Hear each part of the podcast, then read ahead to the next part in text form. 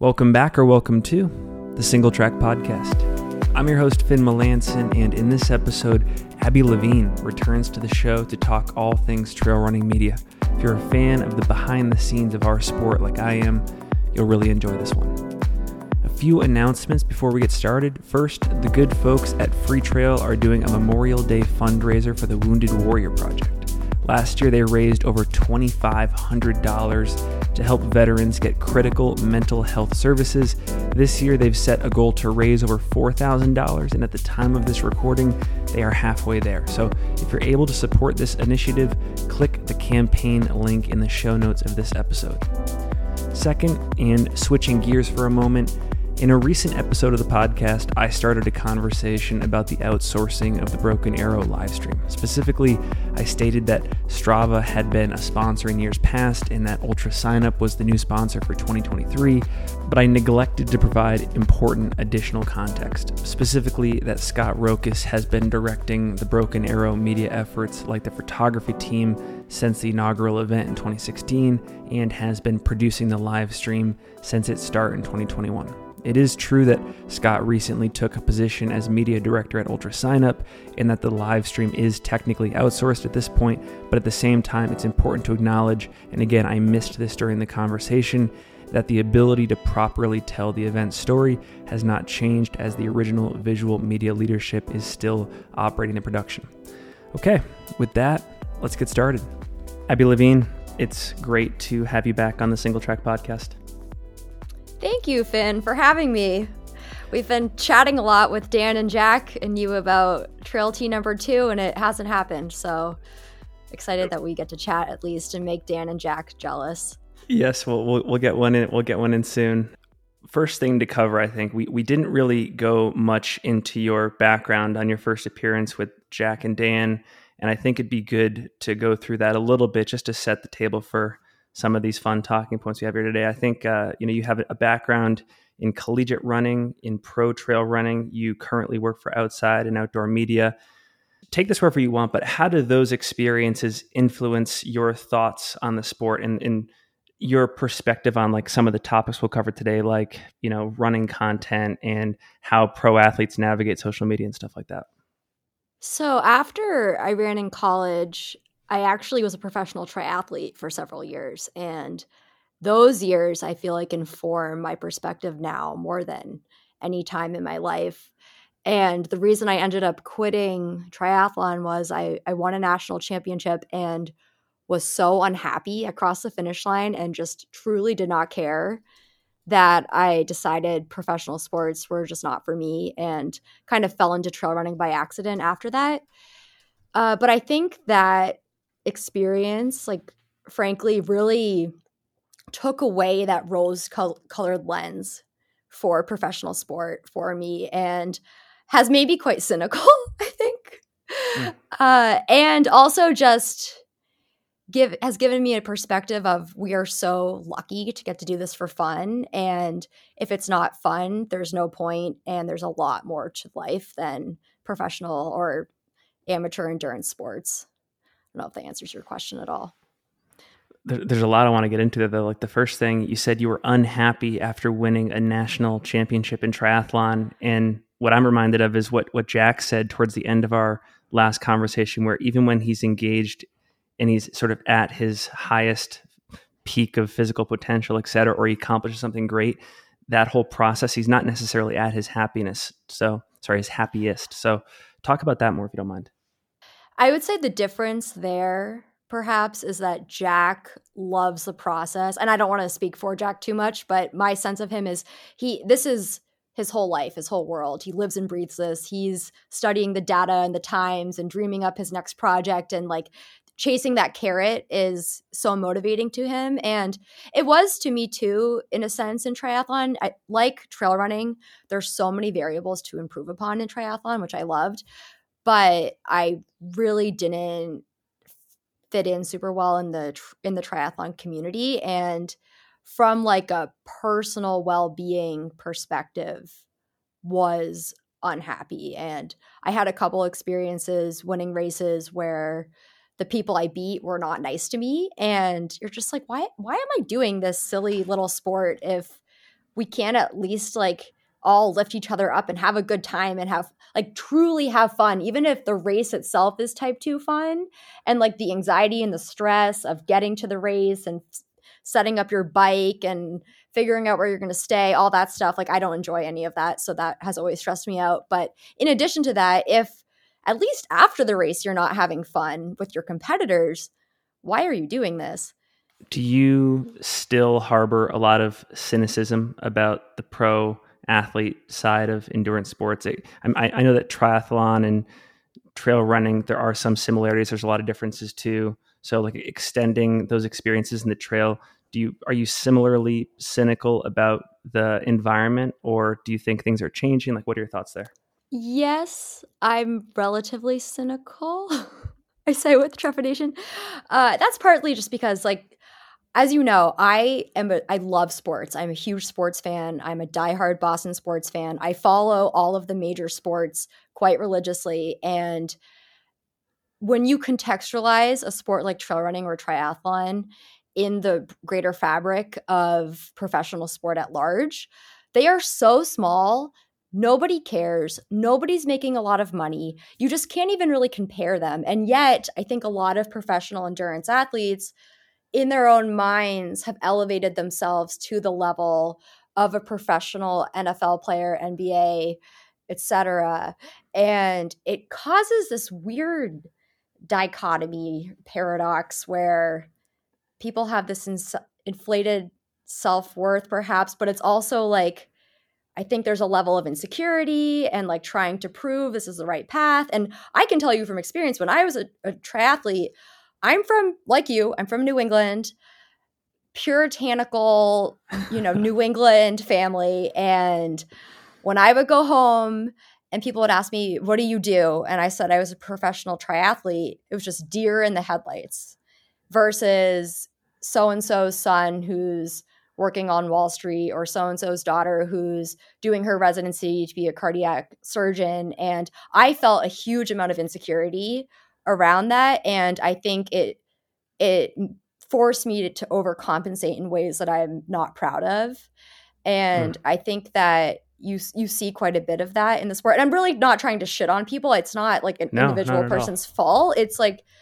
it i think truly the environment it's we've elevated the sport to a level that it's not quite at yet and so that causes friction do you think that if the if our sport, like trail running, for example, was at the same level of popularity as some of these more mainstream sports like basketball or soccer or football, that the way the athletes in our sport currently carry themselves would make a lot more sense. Do you think that like there should be like a, a change in the way that pro athletes relate to the amount of fans they have or the rest of the sport? Like, I don't know if that's if I'm making any sense there, but what are your thoughts?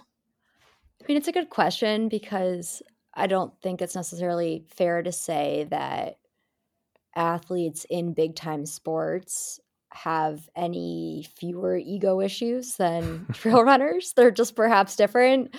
Uh, I don't know if you saw JT's quote after Game Six against uh, yes. against Philly, where he said the the Celtics had come from behind in that game, and uh, JT he came alive in the fourth quarter and who's the star on the Celtics. And the reporter on the floor asked him after the game, You had a horrible first quarter. What happened? You were shooting lights out in the fourth quarter. And he goes, Humbly, I'm one of the best athletes in the world.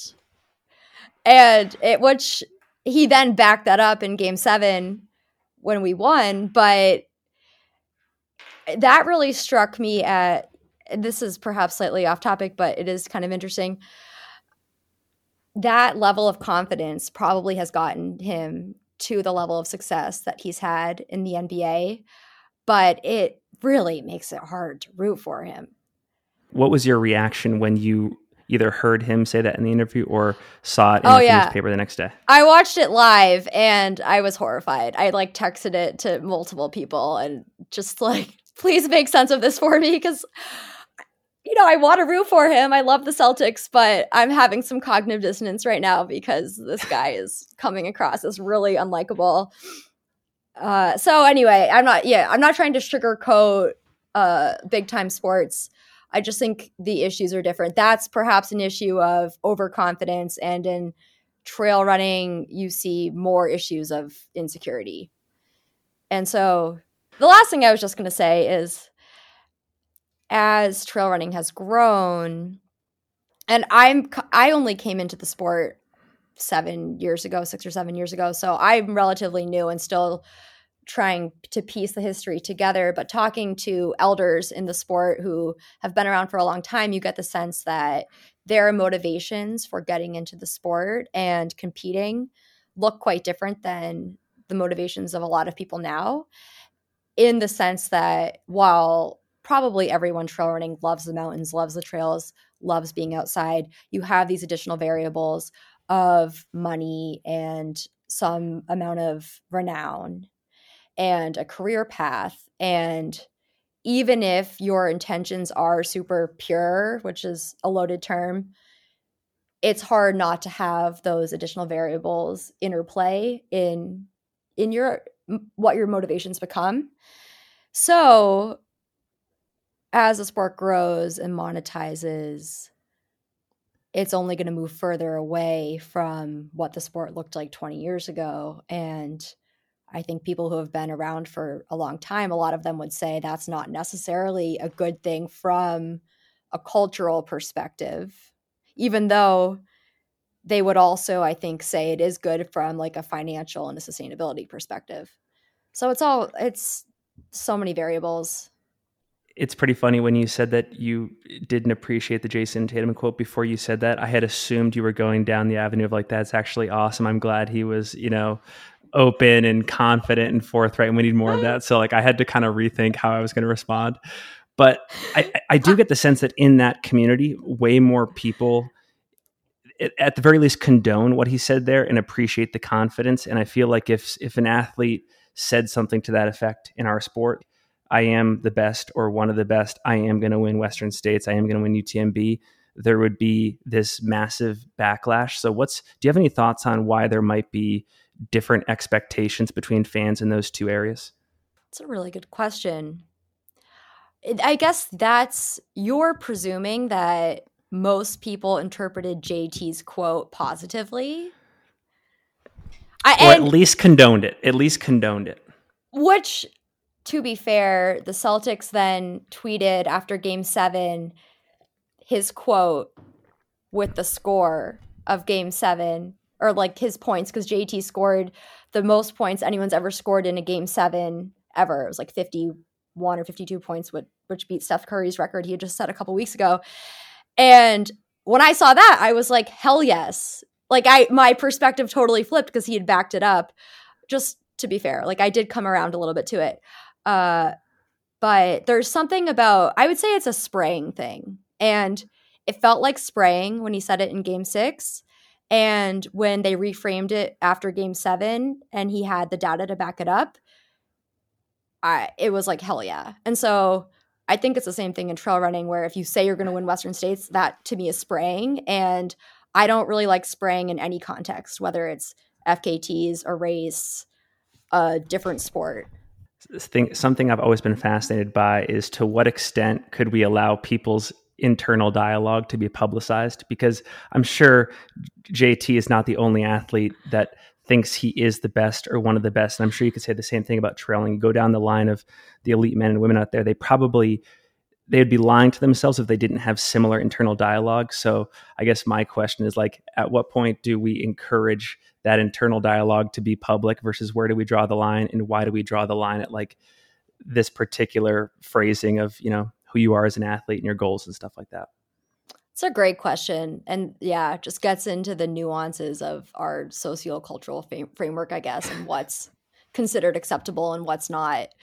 You know, that it's interesting though. I think about that quite a bit because when I was a triathlete, I I had just finished running competitively uh, in the NCAA, and a lot at the time, most triathletes had not run Division One in college, and and for some reason, I actually ran better or at least comparable off the bike as I did just kind of going straight into a track meet, and that filled me with a level of confidence where I felt like if I came in within two minutes of the front group on at like the world uh, cup or lower level if I came in within two minutes of the front group on the bike, I could run everyone down and win the race. And that's what happened. And then I got to trail running and I came in as a newbie to the sport, very clumsy, not good on technical terrain, back to just pure running. I didn't feel like I had any leg up on anyone. And I truly feel like I have suffered the consequences of that lack of self confidence sense. And looking back on my triathlon career, I think I overperformed because I had that confidence. And in running, I've underperformed. And it's it's wow. frustrating but there's like what it's hard to like convince yourself to be confident like i'm just not a confident person in general if i go into the race i never think i'm going to do well I always assume something's going to go wrong, which is part of the allure, you know, like you w- constantly want to figure out how to work through that. Uh, but the comp, I think that, yeah, the mental side of sport is much bigger than we give it credit. Oh my gosh, 100% agree. I am not nearly the athlete you or Jack or, or Dan is, but I definitely deal with uh, similar confidence issues. And I think that's maybe why I personally feel I identify with someone like a Jayson Tatum, for example, who's willing to put that out there publicly because I'm like, you know, that's probably to, to your point, what you just said, that's probably what gets him over the finish line in terms of making a few extra three pointers or making that clutch basket at the end of the game. Like, if that's what gets you there, I mean, maybe I have to give it some credence to some extent. Uh, totally. I agree, even if it is somewhat abrasive. And you could even, I bet it goes deeper than that. Like, he probably is in the NBA because he has that winner's mindset you mentioned abrasiveness there, and you, you, said earlier in the conversation that there was a point in your triathlon career where you were looking at a lot of your colleagues or your competitors in the sport, and there, and there wasn't really this generative relationship there. It was very cutthroat, mean, etc. And I bring it up because I had actually tweeted out something uh, maybe four or five months ago asking if there have ever been any great rivalries in the sport, and. Hmm. there wasn't a lot of stuff that was brought up that was like concrete. A lot of things were hypothetical and imagined. Like, I wish these two people, you know, were on the same start line and duking it out. But we haven't seen much dialogue in our sport from the athletes themselves about like, oh, these are my competitors, and we have this history of like not liking each other, wanting to beat each other. But I have to imagine that behind the scenes, that stuff exists. So, do you have any theories on a if that's true and b why that stuff is sort of behind the scenes and out of the public eye out of the fan eye? That's a great question. When i came into trail running the attitude presented to me very much was your competitors are your friends. And i personally feel like i might have leaned into that a little bit too hard where my killer competitive instinct kind of died off guy was so competitive in high school and in college and as a triathlete and then i got to trail running where i felt like that was frowned upon and i kind of lost it. Uh, i don't know if everyone feels like that. I would i guess i'd also just venture to guess that a there's so many races to choose from that it's not like everyone's showing up to the same start line over and over and over and one per- yeah person A wins the first time and then person B wins and then suddenly you have this naturally born rivalry. But yeah, I feel like more than that it's a cultural thing. I could be totally wrong though. I'd love for people to disagree with me. I this is complete conjecture. I have no data to back up what I'm saying it's it's interesting too that killer instinct can sort of die off or competitiveness can die off or at the very least it's it can be environmental or situational. And like there can be a part of your life where it's it's there it's readily apparent it's on the surface you're utilizing it but then you move somewhere else or you get into a different scene and you become a different person. Like i would have thought even just prior to this conversation that that's just a part of your DNA and it exists even until you're 90 like you're trying to beat your wife of 60 years in chess because you just can't turn it off or something like that you know? I mean it is. I have a wordle tally with two of my college friends. Like we've turned that into a competitive game. It's yes I have to very actively turn it off in most aspects. And in trail running I am very competitive with myself and with the people immediately around me in the race. Like I love hunting people down in the race, but mm. when it comes to like this person, because in in high school, I still remember I had clear rivals in other schools, and like we were not friends. I was there to beat them, And it's hard to bring that level of anim yeah, that's the wrong word, but passion to yeah. your rivals in trail running. Another thank you to sponsor HVMN. HVMN is my choice for exogenous ketones. If you are curious about using exogenous ketones in your training, racing, and day to day life, head over to HVMN.com. Get a bottle of Ketone IQ, and if you want a 20% discount in the process, use code SingleTrack20 at checkout for 20% off your next order. All right, I've got this list of topics to go through. The first one here is about professional athletes, professional endurance athletes outsourcing social media posts. And I, I, guess there's multiple questions here. The first being, is it pervasive? If so, why? Should it be allowed, disallowed? Should they have to disclose all this? So take it wherever you want. Like, what, what are your thoughts here? Well, I should probably preface this answer with I am not a big fan of like the whole professional athlete persona on social media. And I actually wrote a paper about this in grad school. So I lived with Emma Coburn when I moved to Boulder for grad school. I was I did a journalism program at CU and we I was in an ethics and journalism class and this was like 2013. So I had just downloaded Instagram like a year or two beforehand in undergrad and the like button had just the little yeah, I guess it's called the like button had just come out within the last year and living with her during that time, I observed how professional athletes were starting to adapt to using that platform in a more professional sense. And for example, New Balance would send her a pair of shoes, and there would be a little card in the box that had a hashtag. And it didn't say, you must post this pair of shoes with this hashtag, but the implication was we sent you these, so you're going to put them on social media and frame it in this way that we want you to. And uh, there was no sponsored post tag at that time. Yeah. And I, I remember reading through Instagram's rules, and that was actually somewhat against the rules. And so I wrote a paper arguing that this was ambiguous at best and, and nothing against Emma. I mean, that's just what everyone was doing. Yeah. Yeah. But it was all so behind the scenes. And now everyone knows that happens. But in 2013, I don't think anyone realized that they were having the wool pulled over their eyes like that. And I can only imagine really what the next level of, of that is now in, in 2023. Uh, to answer your your question about having people post on social media for you, I just find that such a bizarre concept I, eh, I, you know, I personally follow people on Instagram that I want to keep up with. I want to know what they're up yeah. to. I want to be able to celebrate their victories with them and text them if they post something that life is really getting them down. And if suddenly someone else is running your social media for you, then it's not you posting it, it's someone else. And why would I want to be following this person I don't know who's pretending to be you posting things? It just doesn't make a ton of sense to me. And then to answer your question about the ethics side of it, it does seem a little in the ethical gray zone in my opinion. I don't think it's it's definitely not illegal, but it's worth perhaps a second in my opinion, a second uh, question of like is this really worth my time? Is this something that I have 24 hours in the day? Do I want to be spending any of those minutes consuming this content.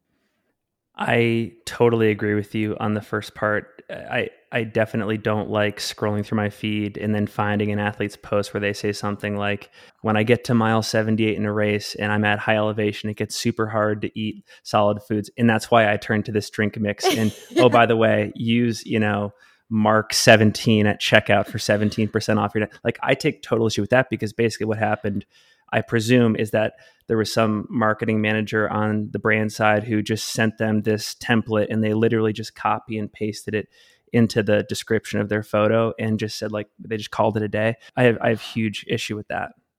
Well, and in that particular case, I think that that person they want that that's a third case where they want to connect with their audience and they want to give their audience a real story. So what they end up doing is a bait and switch. And being at the end the the end of that doesn't feel good because now you've read five paragraphs and suddenly you realize the entire story, the punchline is to get the coupon code.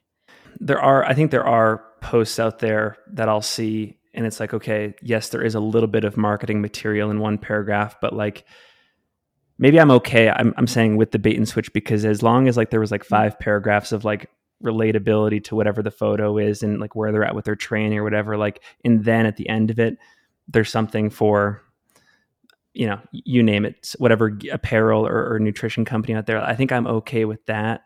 For me, it's just the verbatim reposting of marketing material, no customization and no, yeah, no mm. adjustment to whoever your audience is. And A, because I think it's to some extent a bit obnoxious, but B, I actually think that they're doing themselves a disservice because they're probably going to lose trust with their audience. They're going to probably have people end up unfollowing them, so they they lose that that reach that they initially sold to the brand. And then yeah, people are just going to assume that you know they're no longer authentic, or at times they're willing to be authentic because they haven't put any effort into that post. I agree. This does though get to this bigger question of what are these social media platforms trying to accomplish for us and you think back to how athlete marketing worked 20 years ago, it was mostly brands using image and likeness for their own purposes. And now suddenly the script has flipped where athletes have to be the ones marketing themselves and also marketing the brands. And A, is that more effective? I, I genuinely would love to know that answer. Yeah, is having 10,000 I mean, let's say you have 10,000 followers on Instagram, which is obviously a small following, but there's plenty of p- in trail running. I feel like that's a realistic number to throw out 10 to 100,000. Maybe 10% of those people see your post. Maybe 1% click your link in bio. Maybe 1% of that 1% take any action in terms of buying the product or considering buying the product then or at any point in the future was it real was the juice really worth the squeeze there for that brand versus yeah. the brand taking pride in signing someone like Courtney or or Jim and then using a a testimony from them or footage from a race and just showing, oh wow, Courtney ran one UTMB in the what are her new shorts called? The short knees. The short knees. The Hallelujah. Knees, like, I'm so glad they're here. yes, me too. That's testament that I mean, we know she loves baggy shorts. She's won every single one of her races in baggy shorts. Yep. At least for her, they work and lead to success.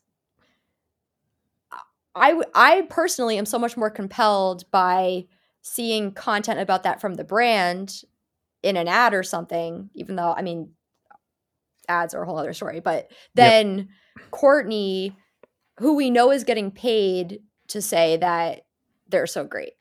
I want to run this idea by you. You can totally pick it apart because I was thinking prior to our conversation how I would answer this question. And I'm surprised to my knowledge, that there is not a ghostwriting industry that exists around pro endurance athletes at scale yet. So, like if I if I was an athlete, maybe slightly below Courtney's stature, and I was trying to get a new contract or build my presence, and I worked a full time job, but then I got like this fifteen thousand dollar deal from let's just say Nike. Mm-hmm. I'm pretty sure one of the first things I would do if I had the disposable income is I would hire a ghostwriter for like five or 10 grand, and they would be charged with meeting with me extensively for like the first two to three weeks of our relationship, like knowing my habits, knowing my voice, knowing what I like, don't like, what I want to speak about. And then maybe after that, meeting on like a weekly cadence or maybe sending them voice memos, and they just t- totally take over all of my social channels and they're tasked with yeah, posting on a regular cadence, making it pretty authentic. So not just the sponsored posts, but like training update posts, race update posts. And I have effectively outsourced the work of being a marketer in addition to being an athlete. And the content theoretically is high quality. Like I've read a lot of ghostwritten autobiographies of like the Michael Jordans of the world and you know Andre Agassi have you read Andre Agassi exactly and, and it can so be good, good. It, it, can be good yeah. I think if, if the writer gets to know the athlete on a deeply personal level so pick that apart. But what, what do you think of that? First of all, you would do this. You're saying you would do this. If I was an athlete, if I was a good runner, and I had a chance to get like an entry level contract into the sport, I would outsource all of the marketing, all of the content production so that I can focus on performance. Hopefully, I do well during that year if it's like a one year deal. But in, in that process, simultaneously, there's some person who I have hired that is amazing at social media, that knows my voice, and can grow my following and stuff so that by the end of the year, even if the racing hasn't worked out, I now have an even bigger audience to fall back on as like a safety net. Okay. And the content is theoretically decent. It's like not like, you know, right. ChatGPT right. response about like why I like running. So, first of all, this to some degree already does exist. Sweet. I know a couple people in triathlon who pay people to do all their social media for them and that includes injury updates, training updates, etc. And you can tell it's not written by them sometimes because this is actually how I discovered it with one person. He all of his posts suddenly had British spelling on all of them. and so I asked him, I'm like, are you ready? Like, do you have someone writing all your posts for him? And he said, yeah, I, you know, triathlon, I don't want to do this, but I'm being forced to by these brands that I'm working with and by USA Triathlon. And so I'm outsourcing it. And it's not working quite as well as I think you're hoping it would, Finn, uh, but it is happening. It does, though, get to this bigger question of should professional athletes be forced to be social media marketers? And I would I would answer no. I think that's ridiculous. And I I would encourage athletes to try to sign contracts where big social media asks are not baked into them.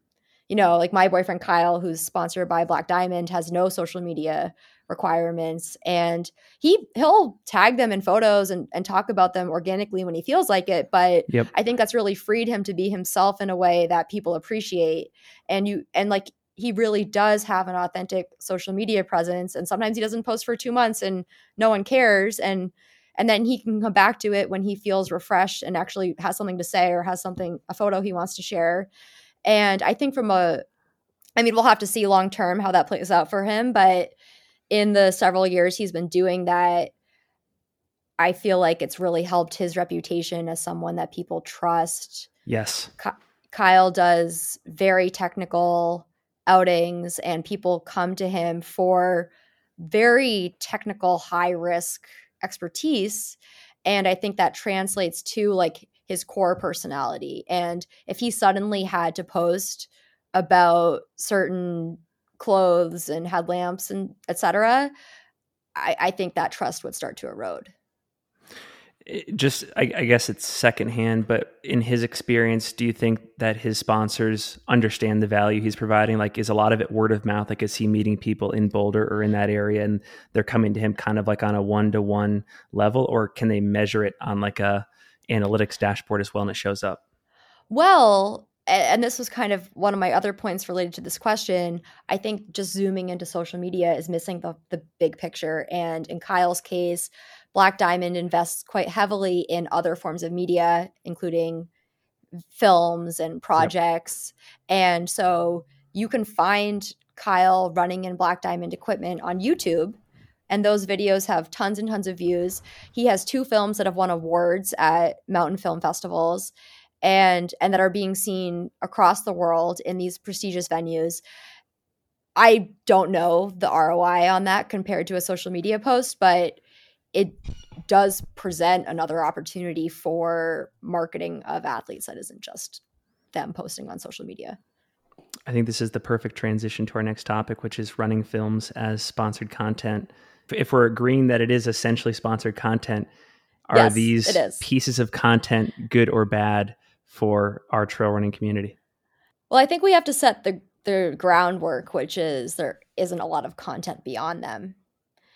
Yep. If we had Jimmy Chins coming in with Nat Geo making these incredible documentaries about athletes that are winning Oscars, I think this entire industry might look a little bit more silly, but it's literally all we have. And I can tell you, as someone that works in the media, the outdoor media industry, there just is not a lot of money at these publications and even the publications are reliant on brands and their money if they want to do anything including film production so with that in mind i i don't take issue with this branded content just because there's nothing else i would love to see other things as well and and then going back to the previous question i i personally selfishly would rather watch if a company is going to spend a million dollars on a marketing campaign, I'd rather watch a five minute video than see Instagram ads for six months. I had a hard time racking my brain for, I think you kind of mentioned it, what isn't sponsored content in our world? Like even this podcast conversation is sponsored by Rabbit and HVMN. Like it's, but it, but is that good job, Finn? Way to way to get your your sponsors in.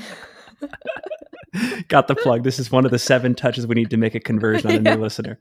But I, I had a hard time decoupling that. And so I think when it comes to evaluation for me, like if it's a movie, for example, does it actually have good story design? Does it have beats? Does it have scenes? Does it have sequences?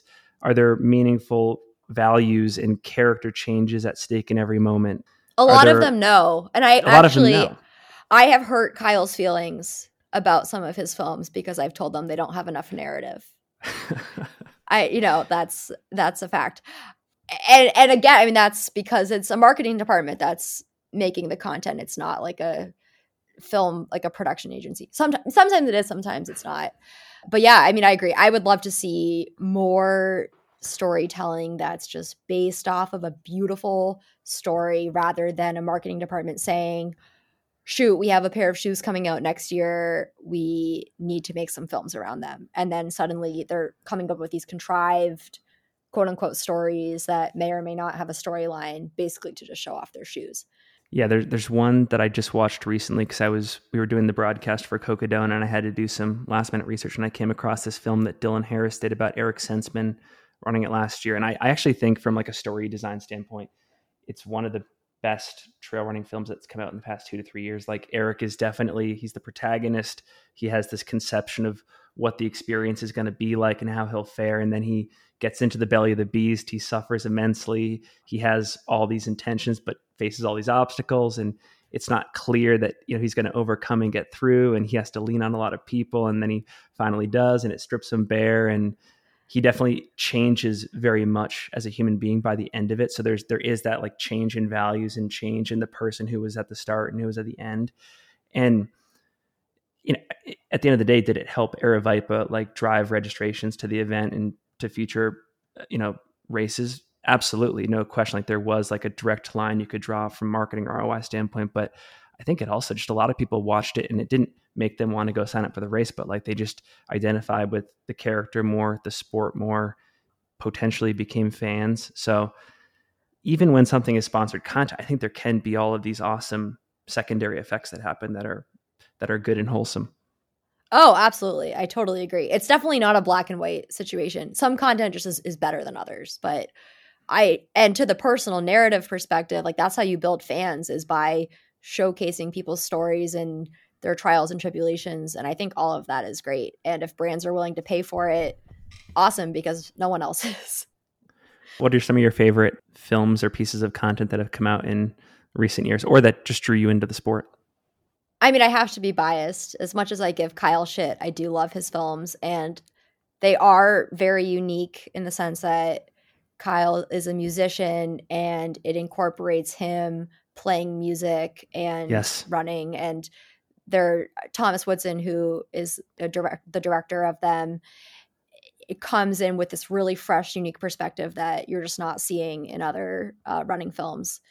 So yeah, the first one, Tempo One, is is on YouTube, and Tempo Two, which won uh, an award at Kendal Mountain Film Festival last fall, I think it comes out soon. Takes place in Brazil, and that was that this is just me hyping up Kyle, I guess, on this episode. You're welcome, Kyle.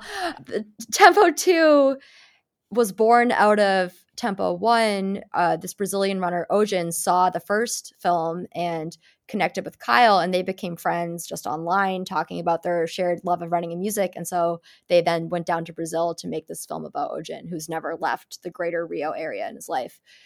Uh, and it's amazing, beautiful. Definitely makes me want to go to Brazil. Uh, but beyond Kyle content, uh, I guess we'll keep it in the the Black Diamond family. I also love Joe Grant's films about Nolans and the 14ers record, and also the Colorado Trail. Just really beautiful, artsy, and his films like they are sponsored by Black Diamond, but really do not feel like they're they're peddling an agenda like they were born out of Joe's very artistic mind. Yeah, and and to say one more thing about like the tempo films, for example, and we, we talk about this a lot on the show. I, I think there is a lot of value in using media and film as a way to draw connections between two seemingly disparate activities or passions like music and running or even placemaking, like getting more in depth understanding about like the Brazil running scene. Like I think that there's really even even if it's just a visual component or like you know an in the moment one off conversation, I think there's a lot of value and inspiration in those films. Yes. Yeah, I agree. All right. How about you? What? Well, you said Eric Senseman's film, but what else? I am so cliche. All of my favorite stuff is is is pretty. I, I think I don't think it would like surprise anybody. I mean, the the film that set off the butterfly effect for me is Billy Yang's Chamonix film. I don't think I, have seen that. Oh, it's excellent. Yeah, I mean, it's it's it's, it's it's it's 2015 UTMB. It's oh. that early days of the Nike trail running team. So like Sally McRae, Tim Tollefson, David Laney, Ryan Ghelfi, Zach Miller, they all take this trip out to Chamonix. It's I think one of the first pieces of content that a lot of an American runner were exposed to and made them want to do the race. And it's good. There is some good narrative arc in it and storytelling as well. So I will watch yeah. it. Thank you. It's good. It's good. Just belying my ignorance over here. Maybe closing out the whole running content section discussion. Should we be uncritical and grateful that running content is even being produced in the first place? Or should we be I don't want to say harsh, but like open to saying like this could have been done better. That's trash, stuff like that. What are your thoughts there? Yeah, I feel like art is meant to be critiqued. If you can't critique it, what's the point? I agree. I think that's the best way for refining things and making it better and uh and I, for I making sense of the world and what we're watching too literally yep. every piece of art ever every film there's a film review online people are writing reviews rotten tomatoes exists because of people critiquing things i think it's part of the human condition to want to analyze and pick things apart and what was the other part of your question do should we be grateful that this exists at all oh man uh do you get that there's a sense of that? Do you think that, and again, it's totally okay to implicate me in this process because I am one of said content creators, but like, do you get that there's a sense in the community where like, if somebody is creating a podcast or a movie or some something regular that people can consume that like there should be this like aura around it and reverence around it like do you get the, the sense that like mm. creators are giving off that vibe like a righteousness a righteousness to it all yeah yes, I I do feel like there's a bit of righteousness. And I think maybe that's just because if you zoom back in human history, we're just at the precipice of this time where media is so democratized and it's so easy to create your own media and put it out there that it's all still quite new and as a result everyone feels like they're being groundbreaking pioneers in this medium or various media. I think that will change. If you think back to like the time of Gutenberg and the first Bible that was published, that was a groundbreaking achievement. And I imagine for the next couple hundred years, every time those monks were hand printing page by page by page of the Bible in various books, those efforts were celebrated and now we kind of take book printing for granted it's hard to imagine a reality in which self-published media doesn't get normalized and we stop being so irreverent around it at least from my own personal experience one of the revelations has been or i shouldn't say revelations but areas of awareness has been how your mind reacts to suddenly being accountable to more than just like the immediate 10 to 20 people that you interact with at work or in your immediate day-to-day life on a daily basis. Like as soon as you're putting stuff out into the world that in the case of trail running reaches maybe hundreds or a couple thousands of people all of a sudden you you do feel this spotlight effect for sure. And i think you do, your initial reaction is to get very guarded and you develop an ego like i am not immune to this. There's no question that in the process of the last year or two i've developed this incredible ego and i of course only want to see like positive things said about the podcast. But at the same time i also there's like the better angels of my nature that recognize that is not a good way to like interface with the world. Like you need to be open and the way things get better and the way you meet cool people and discuss good ideas is by being receptive to every single thing that comes your way. So that's that's been something i've had to work on for sure. I will definitely confide that. Well you're at the nexus of your work is your passion which extends to your passion of running. And so i think it's totally valid. Literally this is your job. You are pouring blood, sweat, and tears into producing this podcast and running media. And so I think it's totally fair to be upset if someone criticizes it. I think about the work I do every day. I'm sitting at the computer, you know, getting frustrated for 10 hours a day. I'm going to be upset if someone says I did, did a bad job. It's like, but I worked so hard on that thing and had to come over overcome all these obstacles and all this these pol- this politics and people were being difficult and blah blah blah. Like I'm going to take it personally and be upset if someone criticizes my work. So, likewise with your work, I think you're that's totally justified, but it just perhaps feels a little bit differently because it is also your passion and extends yeah. into into your life outside of work. Uh, the second part of what you said, I now can't remember what the second part of what you said that I was going to respond to. One more thank you to Rabbit for sponsoring this episode as well. Want to know something cool about Rabbit? They don't just make the best trail running apparel, they also make really comfortable loungewear. Take my word for it. Head over to their website and order a pair of their jog around sweatpants. You can thank me later. Oh, and don't forget to use code SingleTrack20 at checkout for 20% off your next order. I was telling you before we hit the record button that I think one of the and this is something I tell fellow content creators to the extent that I have experience in this area. I say, look, like I think you do have to decouple your ego from the whole process and just purely operate from a position of joy and like the opportunity to create the content. And you just have to like kind of put some safeguards up. Like, look, if this was all to fall apart tomorrow, which it very well could, you have to be totally okay with that. Like the idea of like losing an audience or losing guests, stuff like that, you have to be okay with that you have to do like some fear setting. Like, what is the worst alternative? Like for me, I was saying like, all right, tomorrow if it all falls apart, I'll go be an Amazon delivery driver and I'll find a way to be stoked on that. It's all good. And I think once you think in those terms, at least for me, you gain a sense of freedom and like the positive and the negative. It's all just awesome feedback that you that you use however you wish. And that kind of sounds like having a process oriented mindset versus an outcome oriented yep. mindset, which is something that is also useful, I feel like, in running itself, where if you're so fixated on the result and you can't enjoy the process, then suddenly your entire self worth is wrapped up in this result, which may or may not go the way you wanted it to. And so there's a very high probability that you'll be unhappy. And I, I remembered uh, what I was going to say, which is you're now in, in a spotlight of some size. And I've seen this on Twitter and I totally get it because I do the same thing where if someone says something to you, has a question, has a critique, you feel they feel like they know you. You do not know them.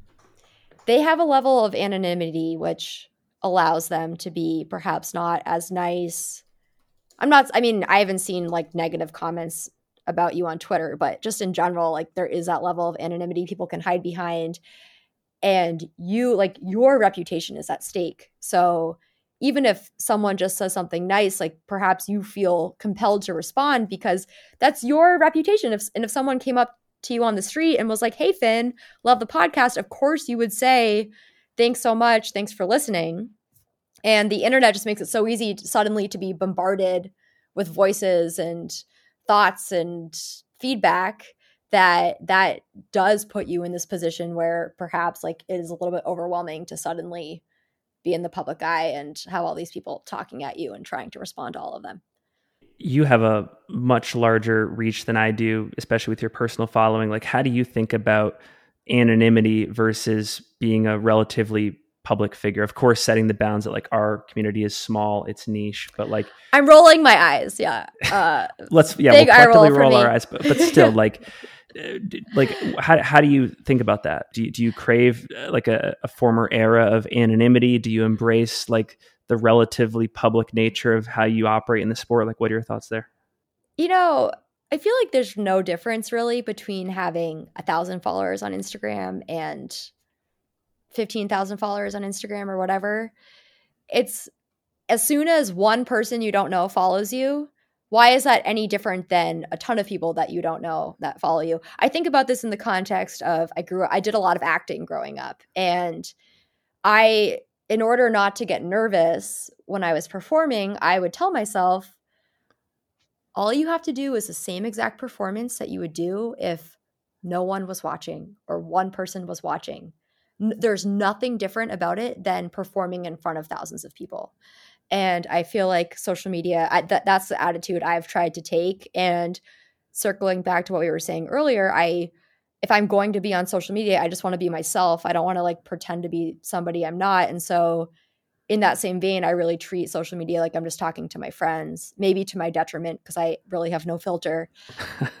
but where the only difference there is if you get flooded with DMs. And I get a lot of anxiety around that, honestly.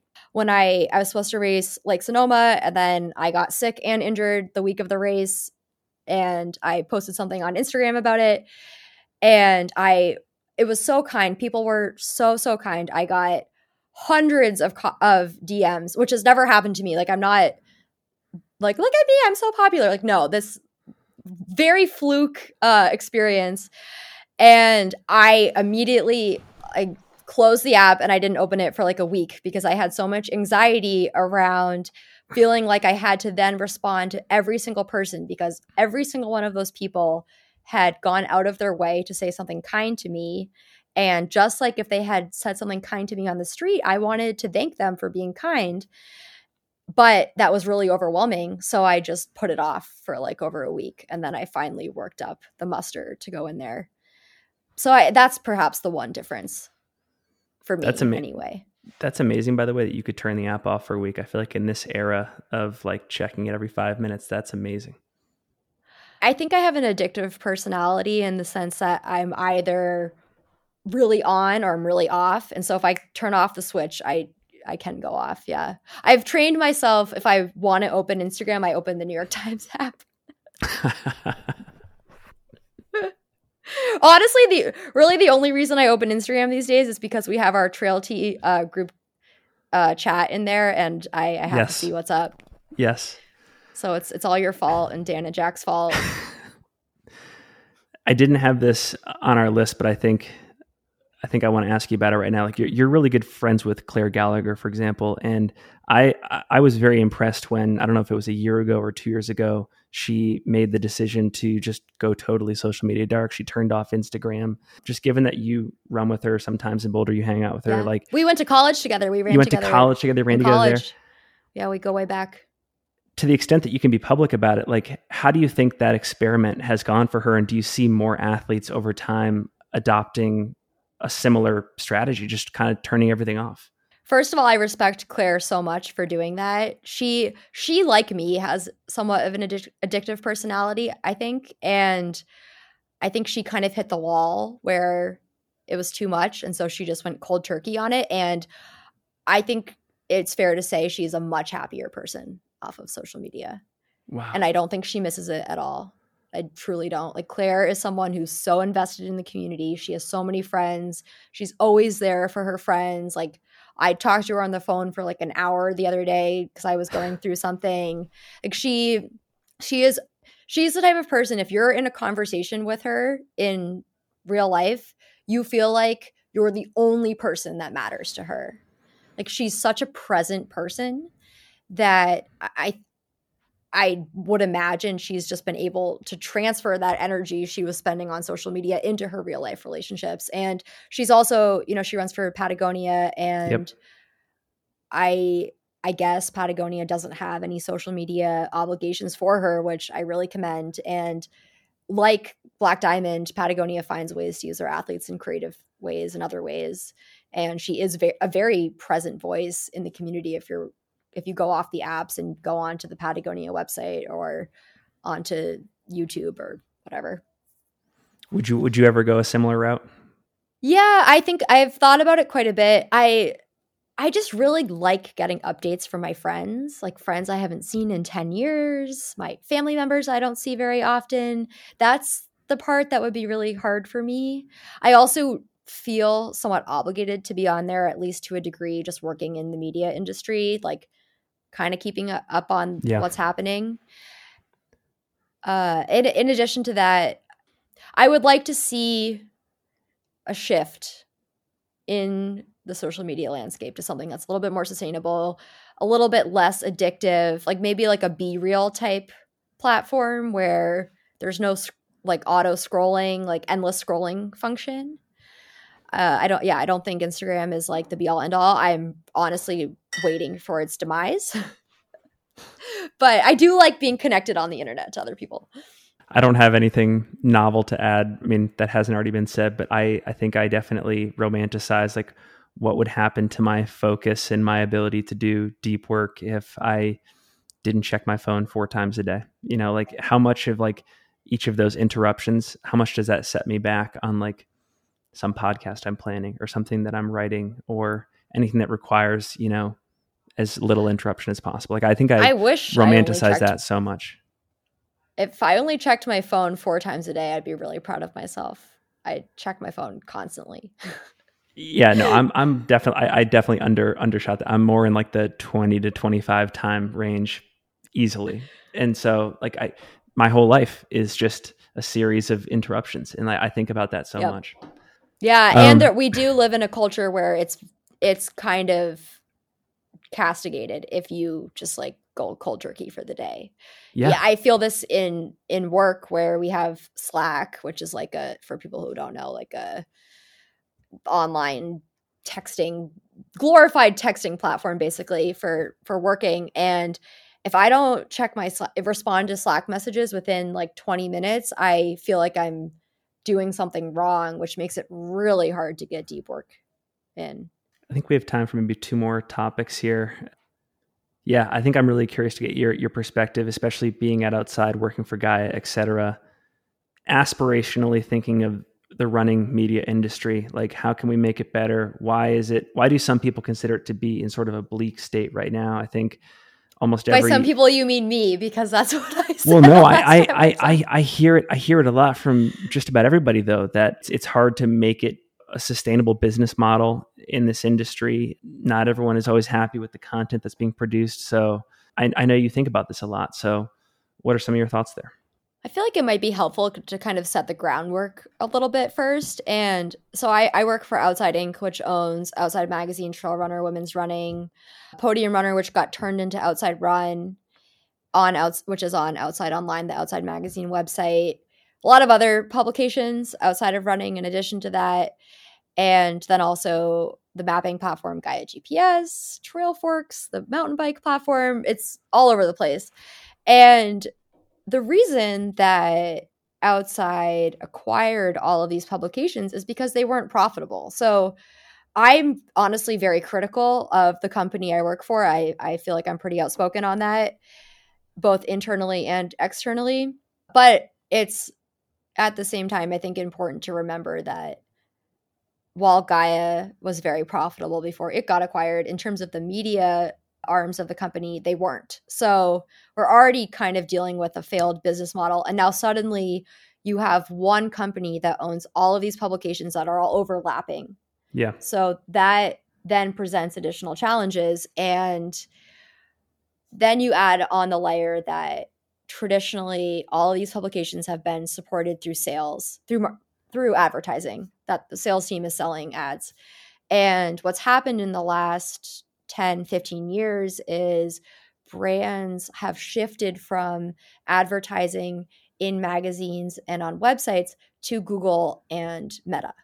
So almost all of that money is now going to Google and Meta, which side note, I then find very strange that even companies like Outside spend paid media dollars on Google and Meta. Like you are spending our limited amount of money on our compet like on this competitive landscape which is killing us. You're feeding the beast that's killing us. But anyway, side note. So the the advertising aspect of media is declining. We've entered a recession that's made it even worse. You add on top of that that companies like Outside are trying to combat this trend by introducing a subscription model. And that's somewhat problematic for a few reasons. One being that we are, we're all conditioned to free content now. Two, now suddenly you have a subscription model, which is at, at odds with the advertising arm of the industry because the advert the sales team they go to these brands and they say if you spend $300,000 with us this quarter your ads will see 200 million people. I just made up that number. They come back and they say, well, now you have a paywall. So is that actually how many people are going to see our content? Or is it actually only going to be your subscribers? So it's all a mess. It's a big hot mess for a lot of reasons that some of which I've just outlined. And as a result, companies like Outside have no money. So we're trying to generate content for three running brands outside run wow. women's running trail runner off of basically no budget and three full-time staffers on that team of three brand uh, three publications so we're being set up for failure just fundamentally and so that to me is the biggest challenge because everyone that's working on these publications are brilliant people and are so talented and yep. are incredible writers, incredible reporters, but they can't even produce a lot of the work that they want to do because of bandwidth. And then also because they're being forced to support our sales team and put out content that is the most clicked content. So that's like service based content, like training plans nutrition content training plans like that's what gets the most eyeballs. So everyone's being told to to kind of invest in that side of media which sure is useful to some degree. A lot of obviously a lot of people are reading it a lot of people want it but it's not pushing the sport forward in any way. You know if you compare it to again a big time sport like baseball let's look at the boston globe. There are columnists in the boston globe who have been writing for decades and decades and decades. And they're helping to push the sport forward by providing ideas, critiques, insights, analysis. They're they're literally going to the players and the the managers and asking them hard questions, forcing them to rethink yeah. their strategy and their goals. Like it's it's a much more interactive relationship than what's currently happening in trail running media, where you have very few people and they're all really focused on serving this base, these new runners who need training plans and nutrition content. And there's really there's very few voices that are allowed to shine at the top of the pyramid that are serving the ex like the most engaged people in the sport like i would imagine basically everyone that listens to your podcast is somebody who's at the top of the sport, who loves the sport, is really passionate about it, diehard yeah. fan, diehard participant. Those people just aren't being serviced because there aren't that many of them. So that's a fundamental problem. Sorry, did you want to say something? Oh, no, no, well, I was just going to make one comment, or I guess it's more of a question, but like I've always wondered who is leading who. Like I know we're lamenting the fact that there's not as much resources to do human interest based reporting and a lot a lot of it is geared towards this salesy service based content around gear reviews and and training and, and, getting better as a runner but it seems like the vast majority of the market actually wants that stuff so i wondered like I, I guess a part of me wonders like if you polled consumers of outside content i would assume that they would probably be pretty satisfied with what's going on because you're meeting them where they are and where, where they what they with what they want. Outs, outside magazine or outside Inc? Outside Inc. Yeah, if you think about all of the publications that are under the umbrella in various areas, so like if it's like bicycle-based training plans or nutrition right. for you know r- riding your next hundred stuff like that. Well, the, the problem is that it just has to keep going. It's not good enough to have one training plan. You have to keep coming out with more training plans and more service-based content. You know, media is such a weird if you take a step back, it's a very weird business to be in because unlike selling a piece of apparel where yes, of course the teams are constantly designing next year's apparel, etc., you're only really selling a certain number of units each year. It's like one thing that you're selling. Media, it's every single day, just endless stream of stuff that you have to keep producing. Does that answer your question at all? No, it does. I mean, I, I live that every single day. It's I, I was I was going to say horrifying, but that's not definitely not the right word. It's it's daunting. I should say it's daunting that there isn't any. Uh, in some ways, it does scale. Like you create this podcast here, and then it goes out to thousands of people. That's that's scale. But a lot of the content is not evergreen. It's very transitory. It's in the moment, and you very quickly have to reset and reproduce another thing the next day. Like you very much are on it. It's it's a content treadmill. So yes, you have to truly love what you're doing because there is no end. There is no satisfaction. Your job is to entertain on a daily basis. It's it's crazy. It is Sisyphean. You know, it's like the rolling the boulder yes. uphill. Which is my but for bio media. on Strava. Yeah. I mean, that's what running is too, right? Uh, yeah. Oh, gosh, I could talk about the running media industry for hours, but yeah, I guess I would love to see more critical thinkers kind of taking a step back and like doing more column based reporting like what you see in bigger sports and helping people make sense of the sport because this sport is unbelievably complicated. If you're just coming into it, there's the UTMB series now. There are all of these iconic races around the world. There's the Golden Trail series. There's uh, the Skyrunning series. There's 50Ks. There's 100 mile races. There's 250 mile races. How on earth are you even supposed to start to begin to grasp what the sport even is? At, you know, as someone just coming in and I don't really see anybody that's synthesizing the sport at that bigger level. Yep. That's something that I would really love to see. No question. Yeah. And I think to add to that, at least when I look at the industry, Singletrack included, there's almost nobody that is exclusively being a media company. Like, in, in, order to be a media company in our sport, you have to attach the gear reviews, you have to attach the coaching or the training plans. It does exist to some extent in like the road running and the track world with a company like Citius Mag, but uh, that is one hundred percent a large enough audience. I just met with our director of running yesterday, like from an editorial perspective, because I've been put in this new role as the brand lead for our, our running publications. And she literally said to me the most important pieces of content we need to be putting out right now are service based content. To her, that is running media. So that's gear reviews, training plans, nutrition.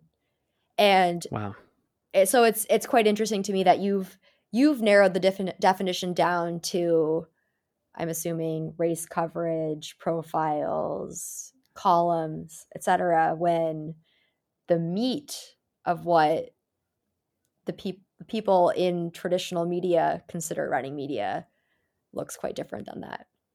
Yeah there's basically three times a year when this podcast grows. I mean it grows at like a pretty it probably grows three to four percent month over month just by being a podcast and existing in like the apps and stuff. But there's like three major growth opportunities. There's the Barkley Marathons, there's Western States, and there's UTMB. And in those three moments, you have to be ready to capture all sorts of eyeballs on the sport that are just there for those three moments. But otherwise, it's slow and it's it's a grind.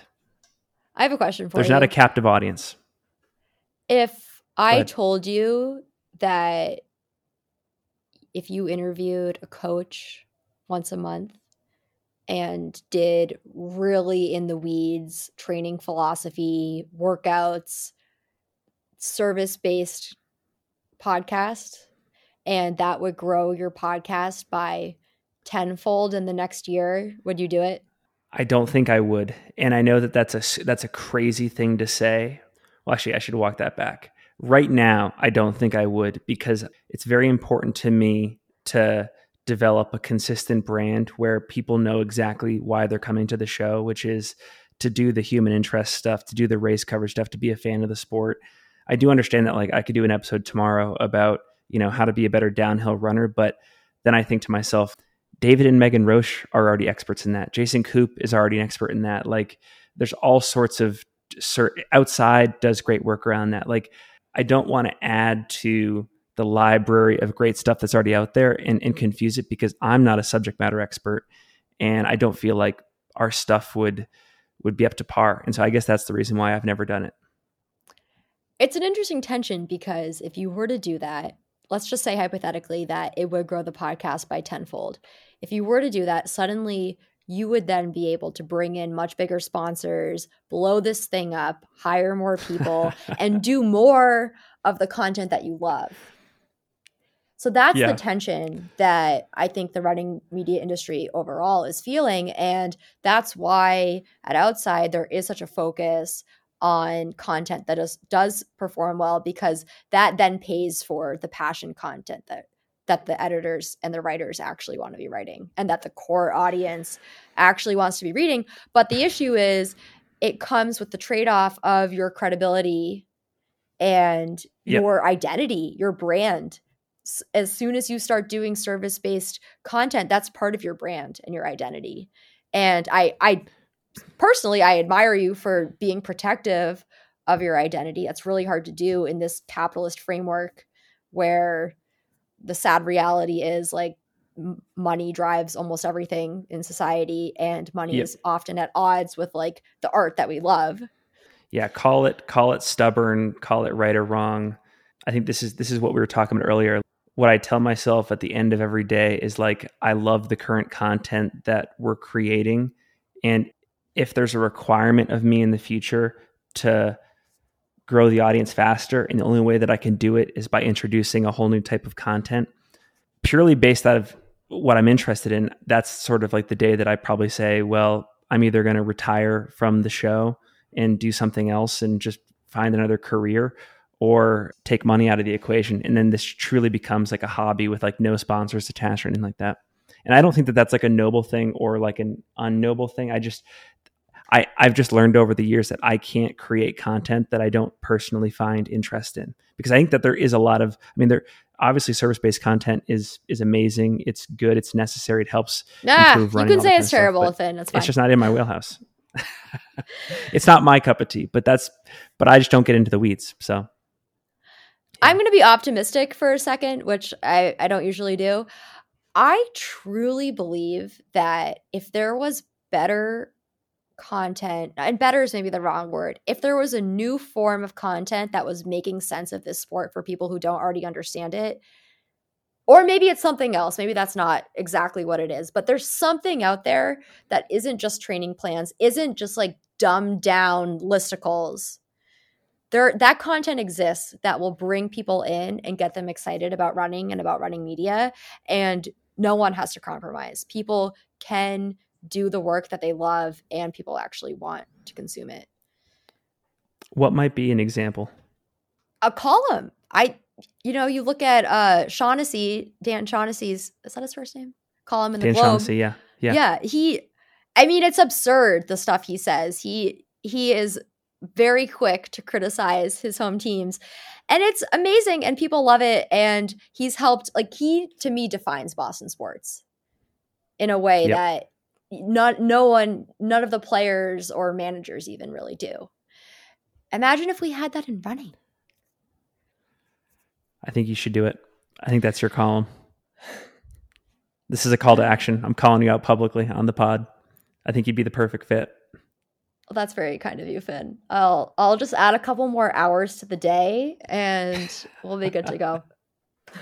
It is though i mean yeah it's again just going back to the the corporate structure that is outside and and and just running media in general that's not like individuals like you it's hard like proof of concepts are hard to convince anyone they're a good idea to invest in, but I am trying. I'm trying.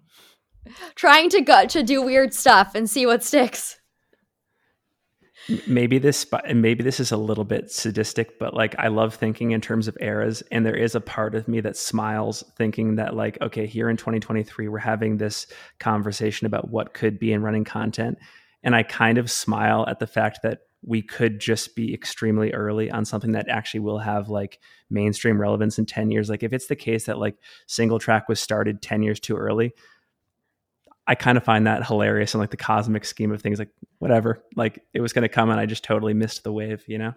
No, then you'll just be you'll be like Tim Ferriss and you'll be the most popular or Joe Rogan and be the most popular podcaster ever in 10 years. I I truly think that's what's going to happen, Finn. I think you got in at the right time. It's just you're just in that phase right now where you have to grind it out. But then but then you become a legend. That's how legends are born. I, I do want to draw one line coming back to the maybe before we close it here, like the whole gratitude thing. I definitely don't identify with like the the take pity on the plight of podcasters and like I very explicitly got into this thing hoping I could carve out a living. I quickly realized that like yes, I'm eking out a living, but it's kind of a terrible business model right now. And but it was my own choosing. I had agency in the process. I'm in right now. I could get out whenever. Don't take pity. I think that's that's exactly how I approach running too. Like yeah. No none of us should feel sorry for ourselves. And I I say that I feel sorry for myself all the time when it comes to running like when I dislocated my shoulder and had to get shoulder surgery in the fall and couldn't run for several months. I felt very sorry for myself. I will admit it. So I'm being hypocritical. But I think we can take a step back and say like this is we are so privileged to get to do this. Like yeah, you're allowed to be upset sometimes, but also like no one's making you do this. You could just be a normal person and like go to brunch on the weekends and have a good time and this would be a non-issue. Last question before we close up. This has been enjoyable as always. Um, I mean, I think we've talked a lot about a lot of positive things, but we'll end on a very explicitly positive note. What are you most excited to work on around the sport of trail running right now? Like it could be something at outside, oh, it could boy. be in your personal running what brings you back to a state of positivity when you think about our sport and your involvement in it? I think there's several facets to that question. I was pre med in undergrad. I come from a family of doctors, and I've always been really passionate about health and getting people outside and just helping, yeah, showing people the love of moving your body and being in nature. And I did not go to med school, obviously and I'm very grateful to get to try to get people outside in another avenue that did not involve sitting in a hospital for many years slash as a career and that does genuinely get me excited i my entire life has i've been trying to get my mom to get into running i got her to go on one run once on mother's day when i was about 10 probably the highlight of my life, convincing her to go on this three mile run. And I feel like a failure in the sense that I have not, running is not a habit that she does at all regularly, eh, slash never. But I feel like I'm trying to, I'm overcompensating in other ways through trying to spread my love of being outside. And it doesn't have to be running. Running is a sport that's definitely not for everyone, but it is like it does enrich our lives in so many ways and being outside enriches our lives in so many ways and that really does get me excited that i feel like we're shifting back the technical technological era of like the 90s and computers and video games is maybe i mean video games are a huge industry but i, I feel like people are seeing the light on the benefits of being outside so that gets me excited in terms of like nitty gritty actual work uh, i honestly feel like Zoe Rom and I, we have commiserated about. She's the editor in chief of Trail Runner. Yeah, yeah. A colleague of mine. And we're both panicking slightly at the moment because Outside entered, entered into this partnership with UTMB. And the people at the top who decided to sign that partnership are not trail runners. And we also have a partnership with Ironman, like Triathlon Ironman. And that has been very positive for the company because in triathlon, Ironman is the creme de la creme of of triathlon. in trail running, we're obviously in this new, somewhat contentious world where UTMB is taking over and trying to be like the premier race series.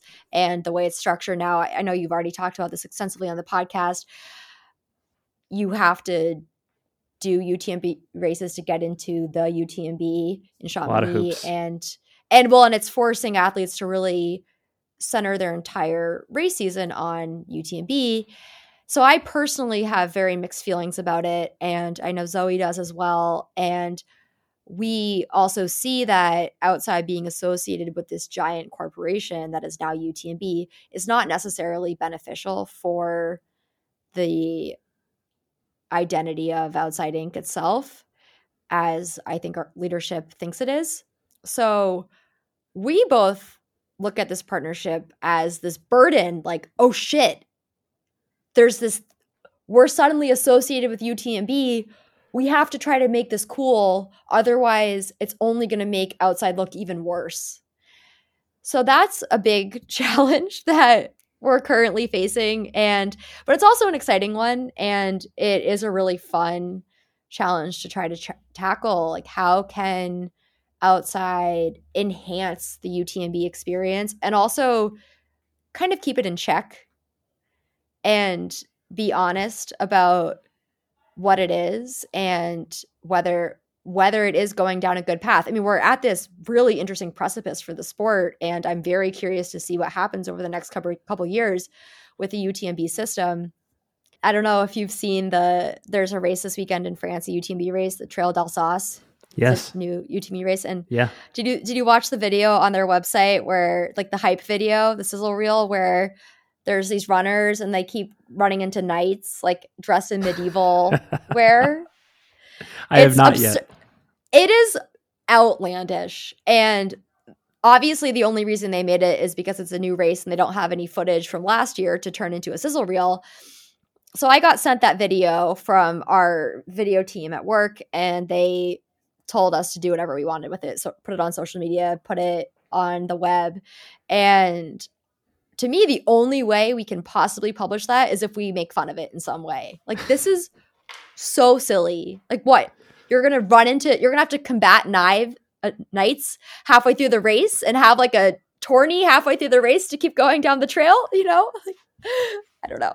And, and and to add to that, I actually think that that would do wonders for the marketing of the event. Like if you do take this comedic, uh, I don't want to say disparaging, but just like you're poking fun at an angle, that probably would ultimately do more to drive registrations than whatever their you know formulaic rollout of events does well this gets into an issue that we've discussed which is i think running has a self-seriousness issue and i think it's really preventing more people from getting into the sport because it's off-putting and a little bit intimidating and if corporations like UTMB, which is European, and I feel like Europeans already have a different attitude than Americans in general. But if everyone could kind of just take a step back and be like, this is ridiculous. We're all doing this for fun. It is objectively absurd to run for 24 hours and eat sugar and run through the night and be sweaty and gross and get lost. I think this it would be good for the sport. I agree. And by the way, I think everything we just discussed in the last five minutes, this is the makings of your first uh, Dan Shaughnessy equivalent trail running column I think we've got Honestly, that is inspiring and motivating to me. Dan Shaughnessy and Bill Simmons are heroes of mine, and I have absolutely no delusion that I feel like I could fill either of their shoes. But to try to take a small modicum of what they've done for Boston sports and bring it to trail running would be really fun. So thank you, Finn. One last thing before we close up. Was it you that recommended Ted Lasso to me? Have you seen Ted Lasso? No, it wasn't me. I have seen it. Why? It, it's it's excellent. I'm I'm now thinking of all these ways that we can uh, deploy the Ted Lasso spirit on our uh, our community. I think one really fascinating piece of content is if we took some coach from a totally different sport, like a like hockey, and bring them into ultra running and like do like a Ted Lasso equivalent drop in on trail running. I think it'd be so funny. That would be hilarious. Yes, I like so, that. Anyways. Yes. Abby, always great to chat. Great to have you on the pod. I always give guests the final word. Any final thoughts, calls to action for listeners? Follow Finn's coverage of all the races coming up this summer because it's going to be the best in the biz. Thanks for listening. Before we sign off, if you are a fan of the show, please consider supporting us with a rating and a review in your podcast player, a donation on Patreon, or the use of our sponsored discount codes in the show notes. We really appreciate your support. Thank you so much for listening, and until next time, I'm your host, Finn Melanson, and you have been listening to the Singletrack Podcast.